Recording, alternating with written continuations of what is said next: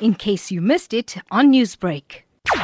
Scores of men wearing face masks raided the Jawaharlal Nehru University or JNU in capital Delhi where foreign students are also enlisted. The rioters targeted each and every hostel, dragging out boys and girls and battered them with iron rods. Corrosive acid was also used in the attack and 35 inmates were taken to hospitals. Student Radhika Iyer recounted her ordeal after being rescued from a barricaded room. The moment we started shouting, they started throwing beer bottles at us and mess plate. They threw rods. One girl was so heavily injured in her eye. Her eye was continuously bleeding. We couldn't get a single ambulance. A lot of blind students were attacked who couldn't move. A person's back was injured, but we were not able to get an ambulance.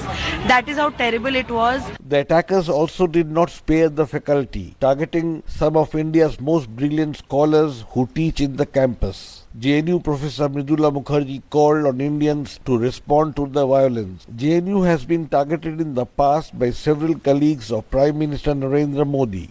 The campus is also the hub of agitations against the divisive law, but social analyst Shehzad Poonawalla said the attacks were effectively a land grab attempt. We are in the middle of Delhi. This is a 100 plus acre campus. This is a fight for real estate. They want this real estate. Who benefits from it? They don't want poor students to study here and they don't want, they don't want that this voice. JNU is a symbol where the country knows what's happening. Imagine what's happening in other universities around this country. But main opposition Congress party spokesman Randeep Surjewala said the Sunday night attack was yet another attempt to crush freedom of expression. The JNU administration was complicit in the attack on the JNU campus. Police remained a mute spectator as the goons were breaking ambulances outside the campus and beating up students and girls inside the JNU campus. Students in Indian cities such as Mumbai, Kolkata, Pune, Hyderabad and Mangalore were out on the streets today to protest the latest violence. Only last month, police had ransacked another Delhi campus on the pretext of stemming an anti-Modi protest. For Newsbreak, this is Rana Senn reporting from New Delhi.